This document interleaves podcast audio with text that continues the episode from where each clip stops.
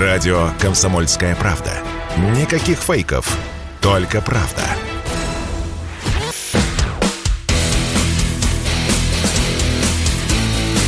Программа с непримиримой позицией. Утренний Мордан. И снова здравствуйте, и снова в эфире радио «Комсомольская правда». Я Сергей Мордан. Так, ну что я вам могу сказать? А, мне прям даже немножечко жалко, что я в перерыве довольно подробно а, рассказал о том, а, что происходит с украинским государством и будет ли с кем подписывать мирный договор. С кем-то все равно найдется, не переживайте.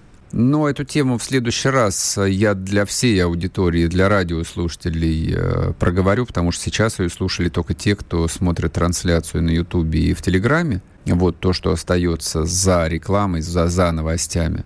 Война же, она такая многомерная, а, и любой военный конфликт, любая военная кампания, неважен ее масштаб, неважно, как она называется, она видоизменяет всю ткань государства – это такой сложный химический процесс. Я не знаю, вот э, какую метафору подобрать. Она действует как что? Ну, как лекарство, как огонь, как вода. Ну, организм может обезвоживаться, либо и он усыхает, соответственно, там вот стягивается кожа. Ну, не важно, понимаете, о чем я говорю. Вот так вот действует э, война. Она также действует и на российское общество. На Украине то, что происходит – Посмотрим. Посмотрим. Там самое интересное впереди еще. Те процессы разрушительные, которые происходят э, в ткани украинского государства, они вот, э, как мне представляется, при, примут необратимый характер где-то через месяц, через два.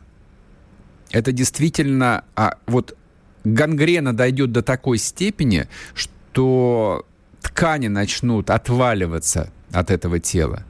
Но это также действует и на нас. И дело не в том, а, что произносится, дело не в том, что обсуждается, дело даже не в том, как те или иные социальные группы переживают происходящее. Людям становится лучше жить, на самом деле не лучше, хуже жить. Любая война, как бы она же высасывает ресурсы государства. Тут не надо обольщаться. Не надо обольщаться. То есть э, эту ношу всем все равно придется тянуть и тянуть долго – Главное, чтобы было ради чего. Но я сейчас про другое. Законопроект внесен о госизмене. За публичный призыв к действиям против безопасности Российской Федерации а уголовное наказание может составить до 7 лет, ну и штраф какой-то до 2,5 миллионов рублей. Участие россиян в военных действиях за рубежом против интересов Российской Федерации будет наказываться лишением свободы от 12 до 20 лет. Не против России, а против интересов Российской Федерации. Очень важная вещь. Тайное сотрудничество с иностранной спецслужбой повлечет 8 лет лишения свободы и штраф до 1 миллиона рублей. И на фоне вот этого законопроекта поступает другая новость из Южного окружного военного суда в Ростове-на-Дону, а, где вынесен приговор российскому военному Руслану Артыкову, его зовут, этого паренька. А ему дали 13 лет колонии, я предполагаю, строгого режима, за госизмену, и шпионаж в пользу Украины. Вопрос возникает, а что, а недостаточно было вот просто статьи за государственную измену и шпионаж? Нет, недостаточно. Потому что, как показывают события последних трех месяцев, жизнь намного богаче. И, допустим, а, ну вот сейчас мы это обсудим чуть пошире, дискуссия. Человек, который открыто а, приветствует военное поражение России, вот он попадает под действие какой-нибудь уголовной статьи? Да вроде бы как нет. Это же не шпионаж? Нет. Это госизмена? Тоже нет. В чем измена-то? То есть сейчас появилась статья о фейках против российской армии, которую ввели там очень быстро, и э, вот э, этой статьей, значит, носятся наши либералы и говорят, что это очередная форма цензуры, это способ заткнуть людям рот, чтобы они не смели выступать против войны и все остальное прочее. Но это то, что придумали по ходу дела быстренько. А вот если примут этот э, законопроект, вот здесь градация будет почетче, поправильней. Потому что если человек публично призывает к действиям, направленным против безопасности Российской Федерации, конкретно призывает к военному поражению России, то я абсолютно убежден, что этот человек должен получать немедленно уголовное дело, ну, Следственному комитету ему же есть, по идее, чем заниматься, кроме там, э, значит, отмены, поддержки отмены баллонской системы. Вот Следственный комитет должен по факту такого призыва немедленно там открывать уголовное дело, дальше встать, суд идет, и подобного рода персонаж должен получать до 7 лет лишения свободы. Я в этом свято убежден. Вперед, пока российская армия ведет боевые действия, подобного рода призыв должен караться с максимальной жестокостью и максимально быстро. А если э, фигурант находится за пределами нашей прекрасной родины, где-нибудь, ну, допустим, в солнечной Армении или вне солнечной Латвии, неважно, кто куда уехал, тем не менее, на этого человека должно открываться уголовное дело, выноситься постановление о заочном аресте чтобы каждый, э, как бы это сказать-то, человек с хорошим лицом, который сейчас на самом деле ничего не боится, потому что продолжает верить, что победа близка и неименуема, и он сейчас полгодика поболтыхается где-нибудь вот э, в такой довольно комфортной миграции, а потом все равно вернется забудется, а то, что он сказал, не имеет никакого значения. Но уголовное дело не открыто же, не открыто. А если вести себя, ну, не очень скандально, и если ты на самом деле не очень известный человек, не какой-нибудь роднянский, вот, то никто и не будет э, разгонять волну. И так или иначе все вернется, так сказать, на свои места, и жизнь будет продолжаться. Нет, жизнь не должна продолжаться.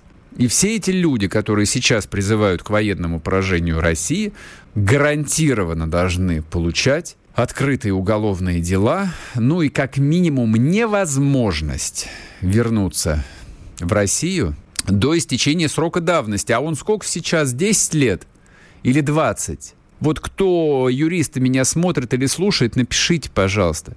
По тяжелым делам 20 лет, это я помню. А вот это вот, э, это тяжелая статья будет, э, когда принята или нет?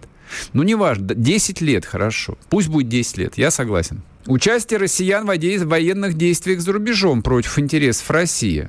О чем идет речь?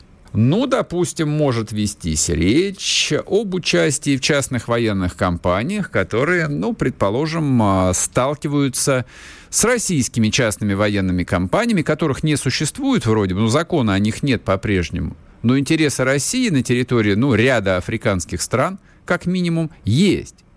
Что должно быть с такими людьми? Конечно же, должна быть уголовная статья со сроком наказания до 20 лет. Разумно? Более чем разумно. Ну и, соответственно, а сотрудничество с иностранными спецслужбами не просто шпионаж, а сотрудничество с иностранной разведкой, вот угроза наказания в виде 8 лет, мне кажется, это для людей, условно говоря, моего поколения вещи так очевидны, но мы так воспитаны – Каждый из нас в советской школе читал э, там еще какие-нибудь рассказы в букваре про мальчика, значит, с этой, помните стихотворение про пуговицу, а пуговица иностранная, и, в общем, поймали шпиона и так далее, и так далее. То есть э, вот эта вот э, шпиономания, как бы некоторые ее назвали, да, она имела место быть.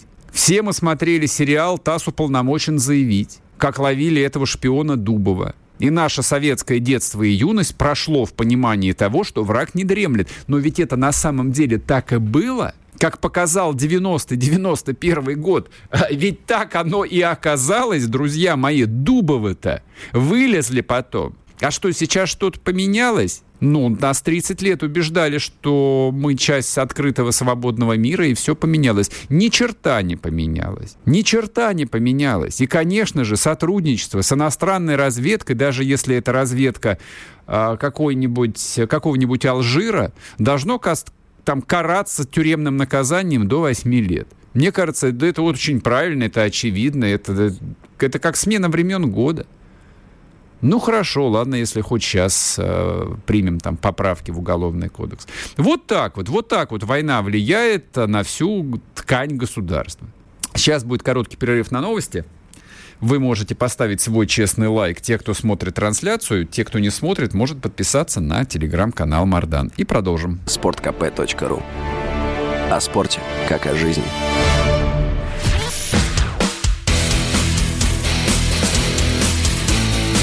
Программа с непримиримой позицией.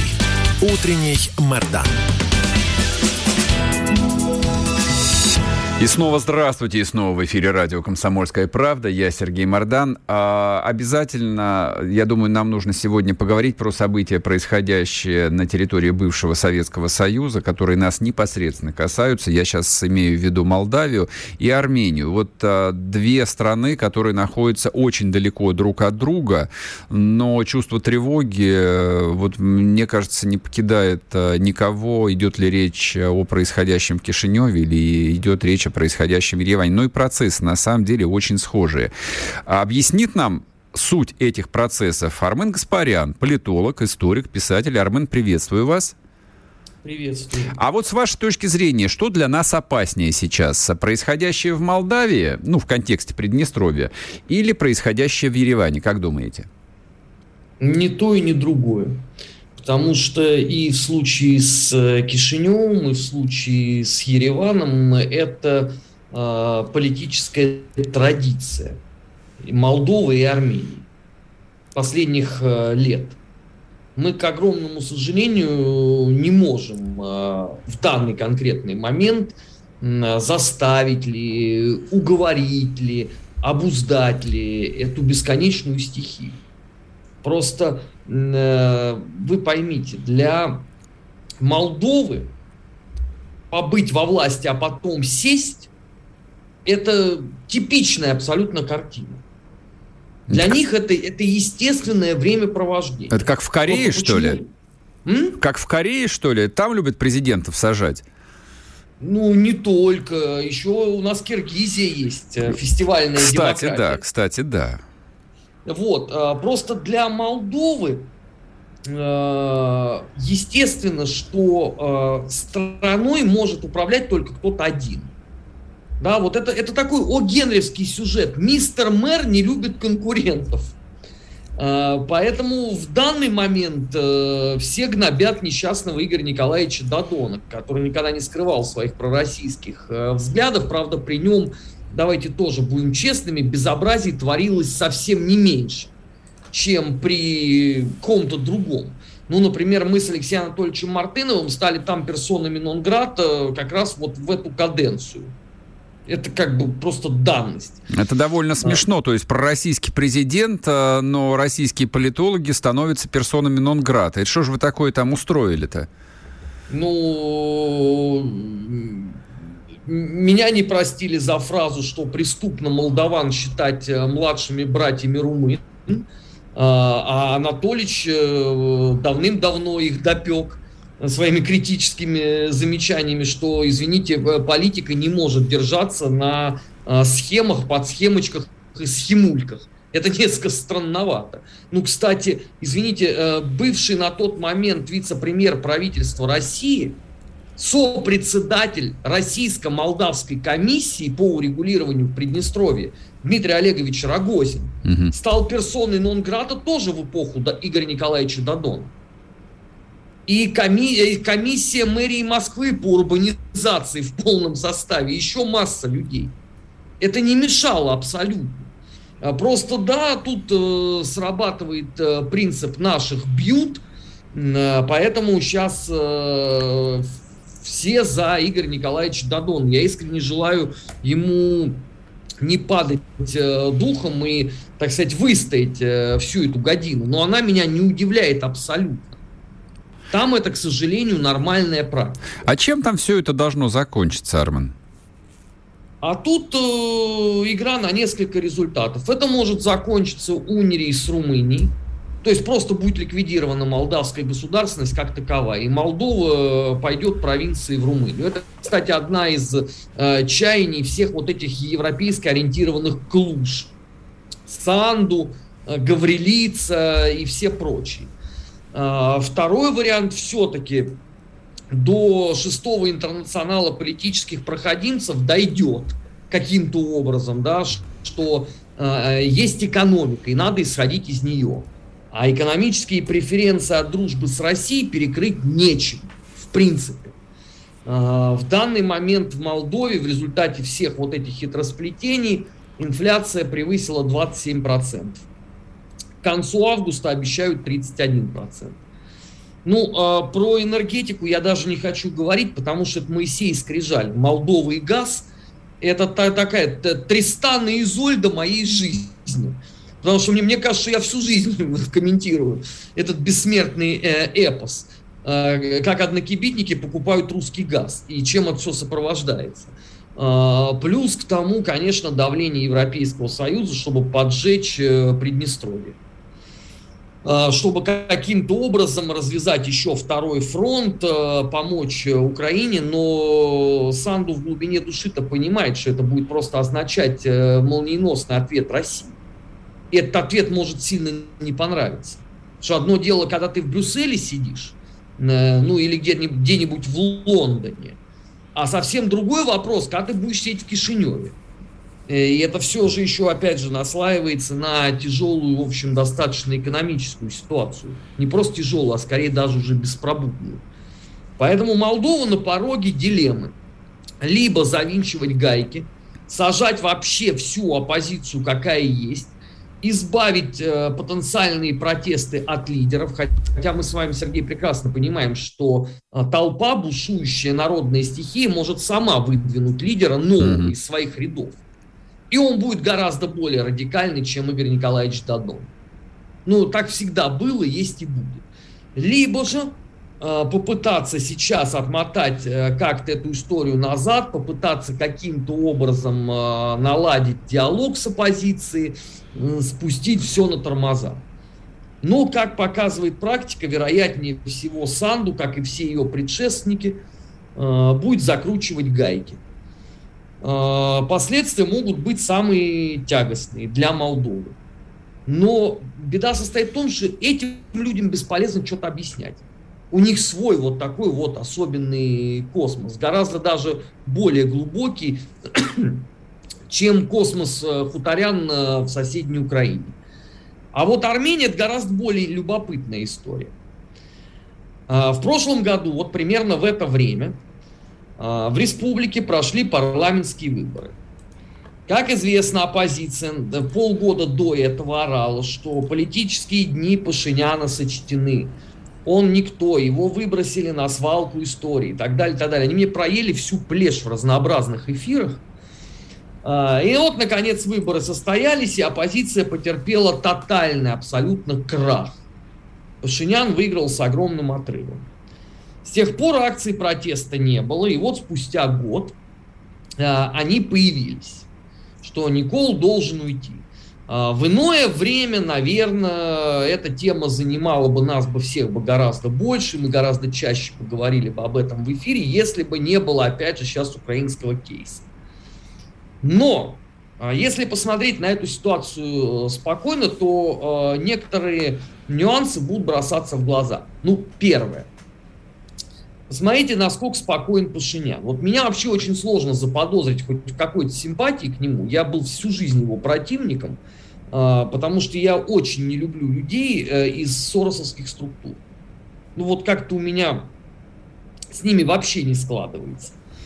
И свою точку зрения по поводу того, что блогер не может руководить государством, я не менял. Я предсказывал в 2018 году, что Пашинян приведет э, республику Э, к разгрому в Карабахе он это исполнил благополучно. Э, с тех пор мало чего поменялось. Ну так вот, он абсолютно спокоен, как удав. Э, больше того, он даже не призывает своих сторонников выйти на альтернативные акции. А это означает, что он просто э, не шибко опасается всех этих процессов. Второй момент – а, я, конечно, понимаю прекрасно, что оппозиция недовольна а, вот этими всеми э, дивертисментами вокруг вроде как договориться с Турцией, э, договориться с Азербайджаном. Но, простите, пожалуйста, а это что, это впервые звучит э, в политической истории Армении независимой? А что, первое правительство Ливона не пыталось каким-то образом наводить извините, мостики со Стамбулом? Серьезно? Вообще никак? Или, может быть, при всех прочих э, премьер-министрах и президентах э, не было таких схематозов определенных со Стамбулом? Ну, тогда надо быть просто честным.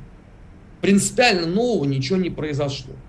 Да, многим, конечно, это не нравится. У них э, фактор такого униженного э, национального сознания. Но так я просто напоминаю, что большинство-то было за Пашиняна, а большинство каким-то образом отдавало себе отчет в том курсе, которым идет страна. Или оно сделало вид, что это, извините, история такая, типа вот он один виноват, а мы все чистые, честные и непорочные. Нас так детским мыльцем потереть, и больше никаких грешочков не будет. Но это странноватая позиция. Мне кажется, сначала общество должно себе ответить на ряд вопросов. Если они запамятовали их, то я могу их повторить, мне несложно. Ну, например, как так получилось? Армен, если вы останетесь еще после перерыва с нами, мы сможем эту тему подробно договорить. У нас осталось 15 секунд. Ой, Сергей, мне просто бежать У вас надо, следующий эфир, я знаю. Тогда давайте до следующего раза, там договоримся и подробно эту историю проговорим. Армен Гаспарян был с нами. Ну, а, по, ликбез по Армении и по Молдавии вы получили исчерпывающий. Едем дальше, соответственно, после перерыва продолжим. Армен, пока. Радио «Комсомольская правда». Никаких фейков, только правда.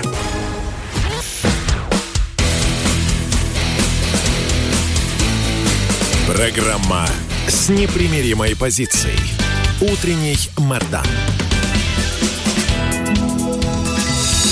И снова здравствуйте, и снова в эфире радио «Комсомольская правда». Я Сергей Мордан. Я всех призываю подписываться на новый YouTube-канал, на котором сейчас идет трансляция. Он называется «Мордан Эфир». Вы легко его найдете в поиске.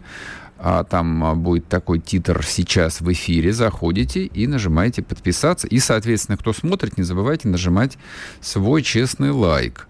Ну и подписывайтесь на телеграм-канал Мардан. Давайте продолжим. А сегодня много новостей. Сегодня, к сожалению, не так много экспертов, как хотелось бы. Вот главное мое сожаление, что не было связи с Александром Коцем сегодня с утра, поэтому мне пришлось вот э, самому из Москвы описывать происходящее на фронте, а я этого очень не люблю. Ну да ладно, попробуем реабилитироваться завтра. Ну точнее, а что реабилитироваться? Повторяю, как бы это и не от нас зависит, и не от ребят зависит. Связь либо есть, либо связи нет, либо их сдернули, и они поехали туда, где стреляют. Вот, это, собственно, по их телеграм-каналам вы легко можете понять, где они и чем они занимаются. А поговорить мы можем о вещах таких более тихих, о, о пожилых мужчинах, совсем не призывного возраста, то есть которых, в общем, даже в последнюю волну мобилизации, казалось бы, не призовут. Я сейчас о двух э, старцах. А это Генри Киссинджер – легендарный совершенно. То есть вот вся моя жизнь прошла в осознании того, что где-то там за океаном есть э, великий, ужасный, злодейский Генри Киссинджер. Но, кстати, нет, к нему отношение почему-то даже и в Советском Союзе было таким довольно ровным.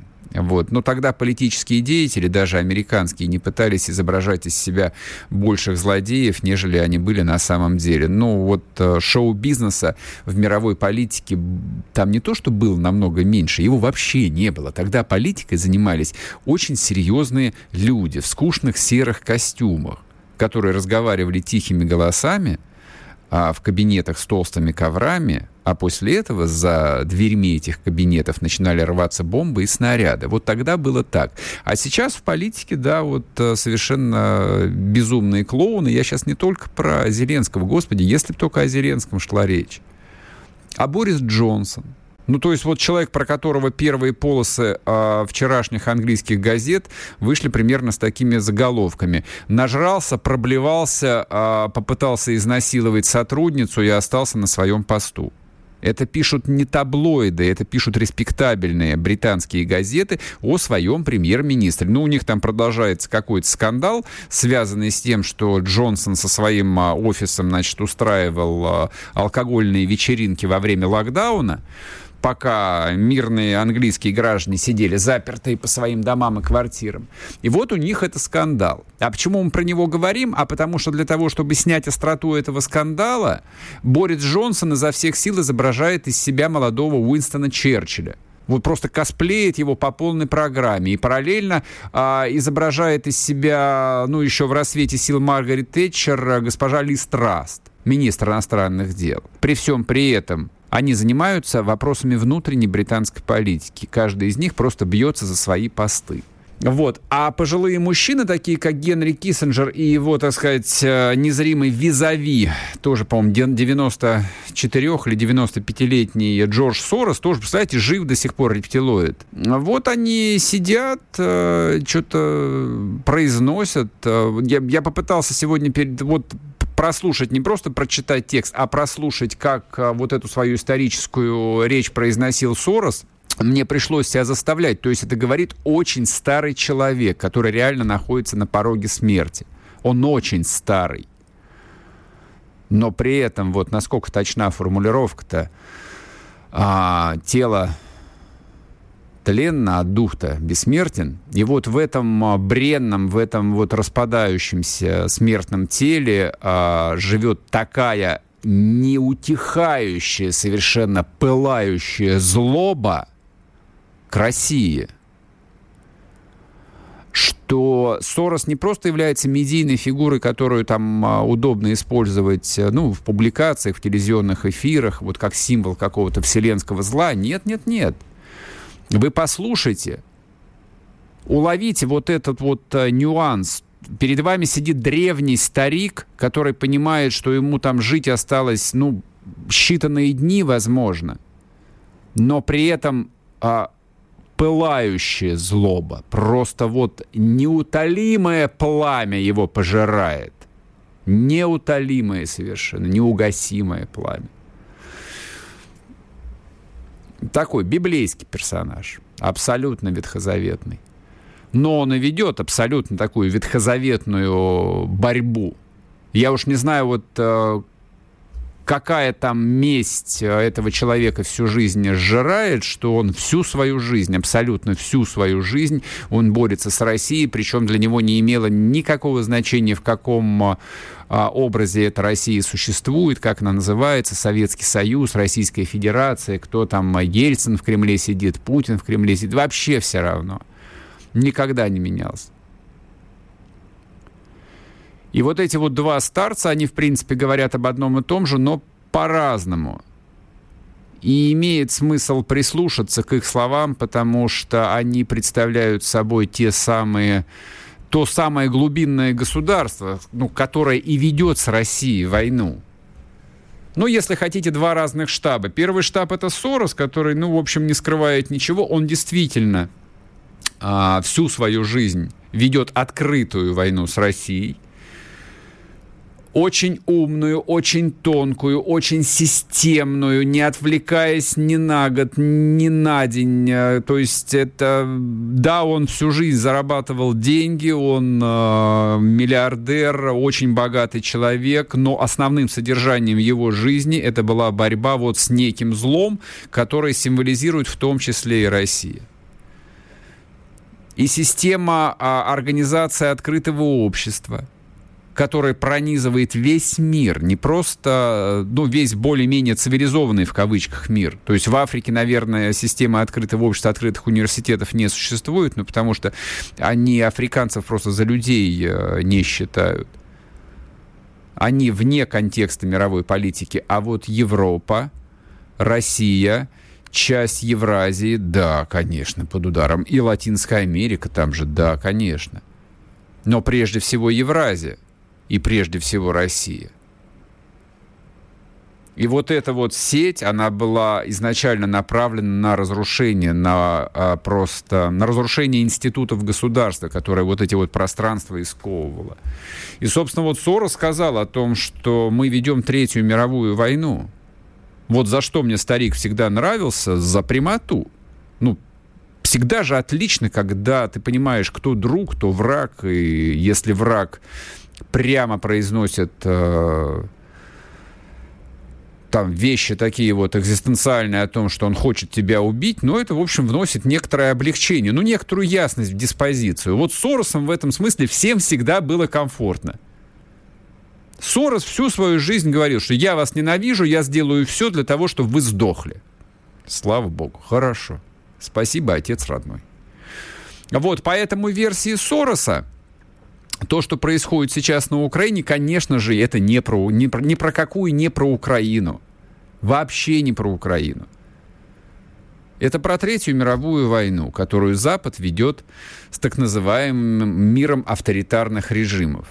И хотя вот в этом списке авторитарных режимов а, упоминается, конечно же, и Китай, который символизирует Си Цзиньпинь, и все понимают, что Китай это главная экономическая сила, но смысл но идейное содержание вот этого вот лагеря, с которым они воюют не на жизнь, а на смерть, вот э, содержание идейное, оно внутри России. Почему?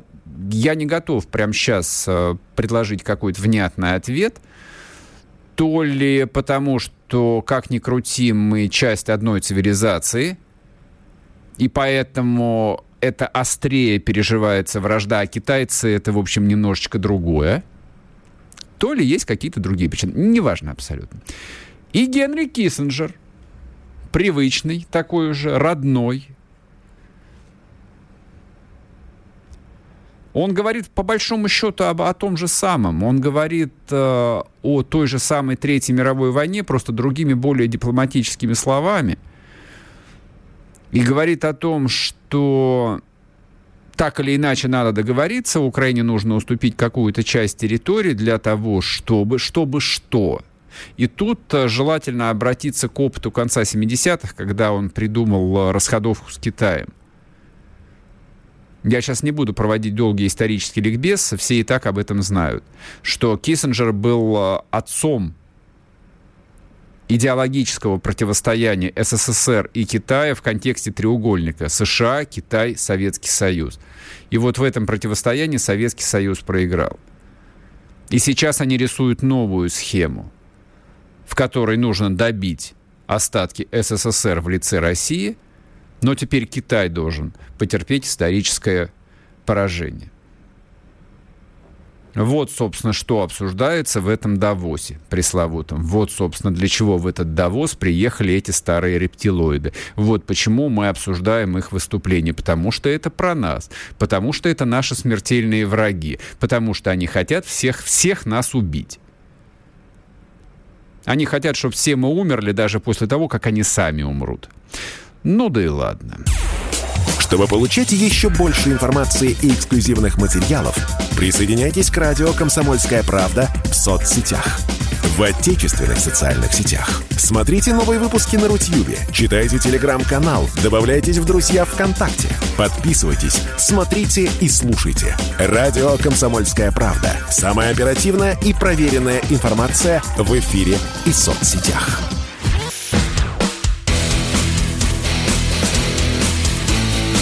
Программа с непримиримой позицией.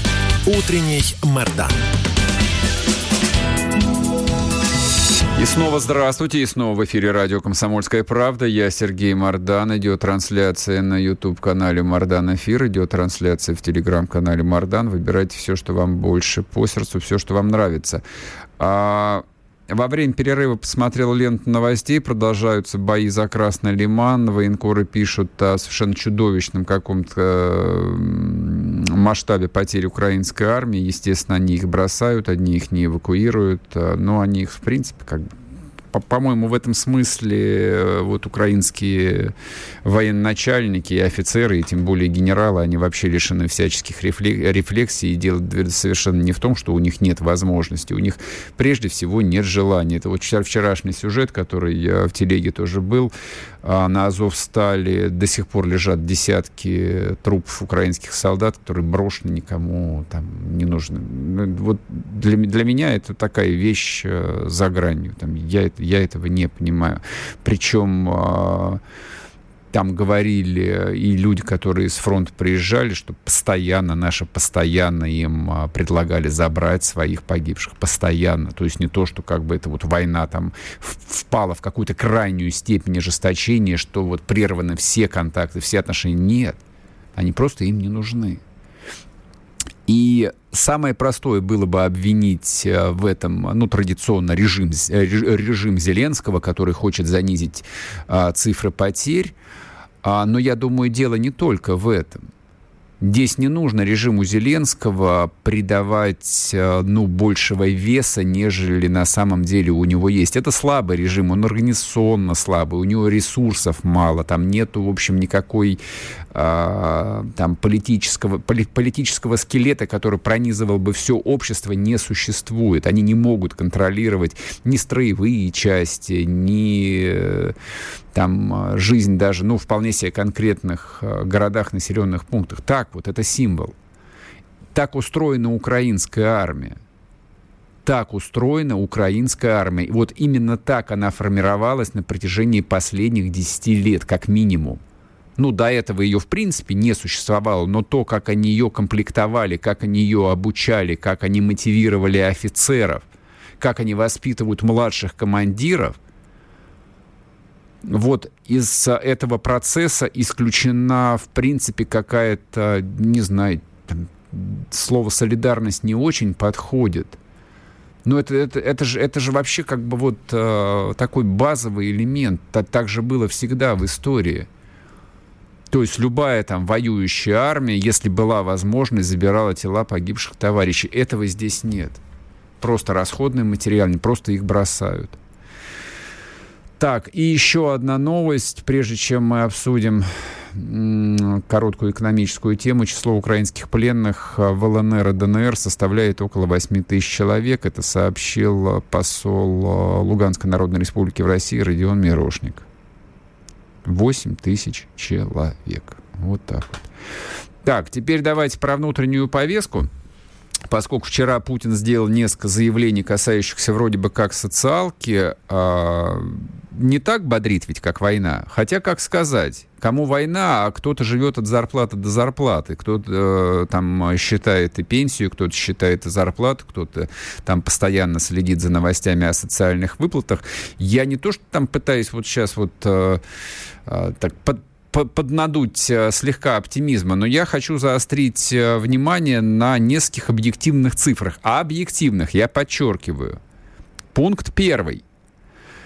А, заявление Путина об индексации зарплат для работающих пенсионеров – это вещь, которая касается миллионов людей.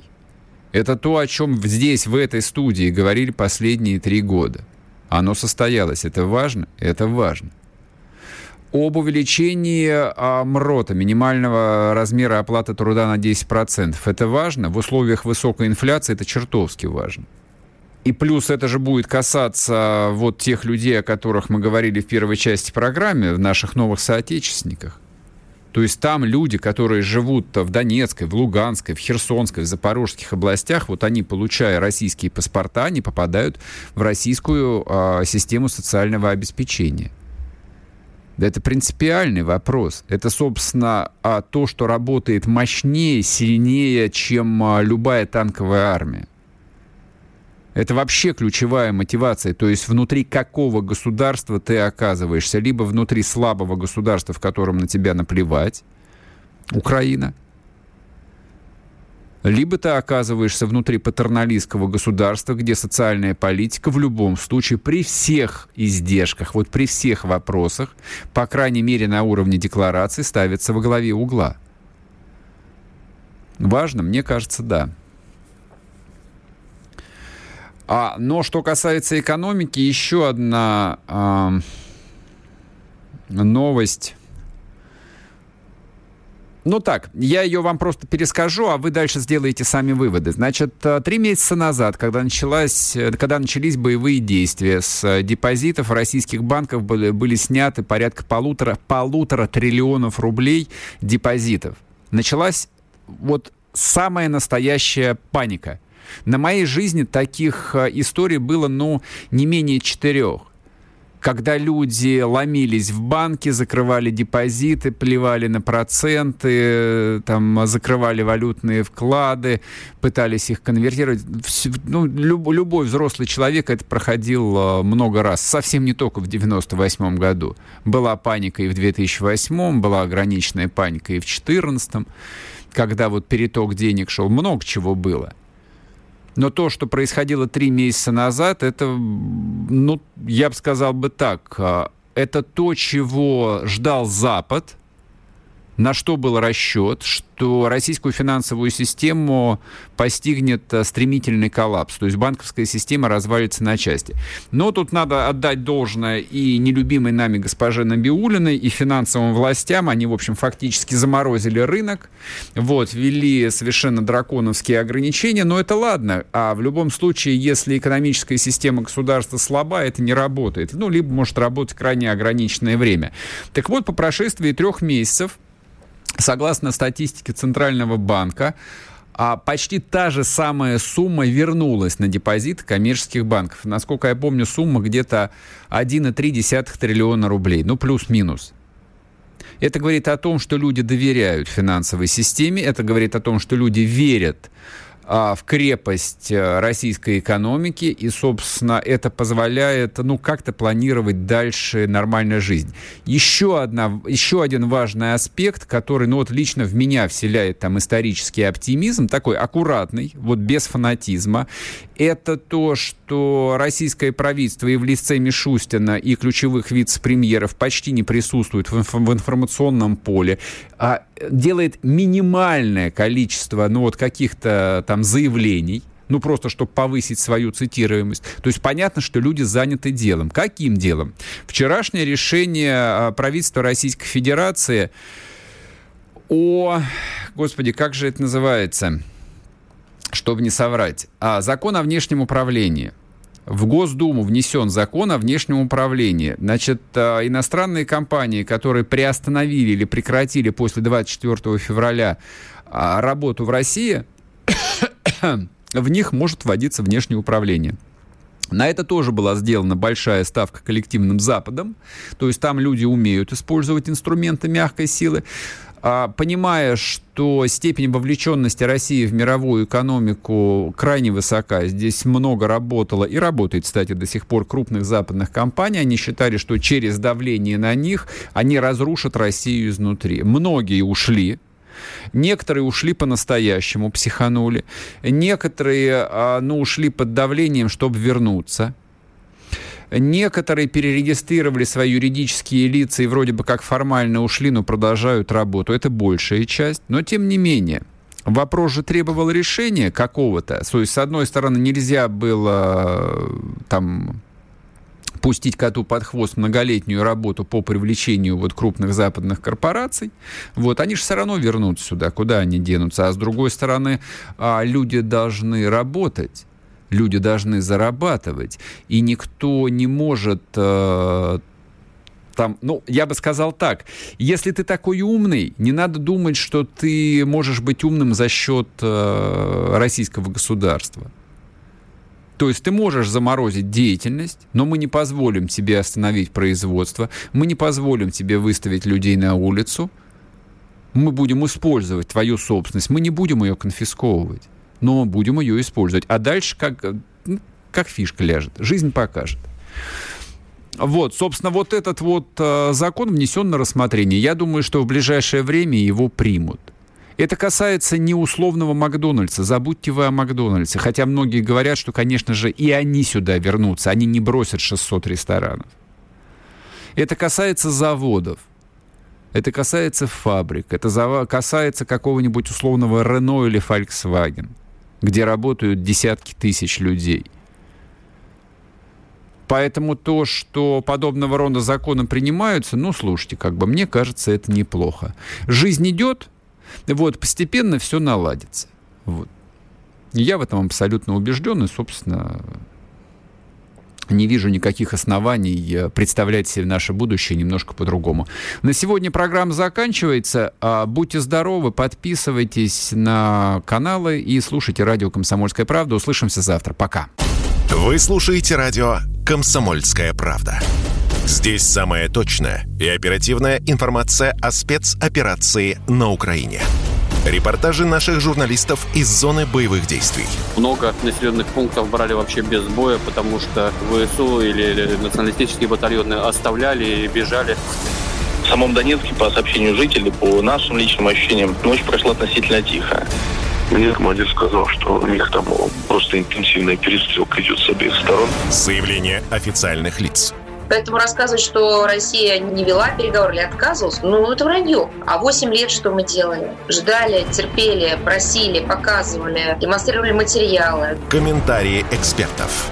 Ошибки совершила киевская власть, потому что на ее территории происходил конфликт. Срочные новости о ситуации вокруг Украины слушайте 24 часа в сутки на радио «Комсомольская правда». Никаких фейков, только проверенная информация.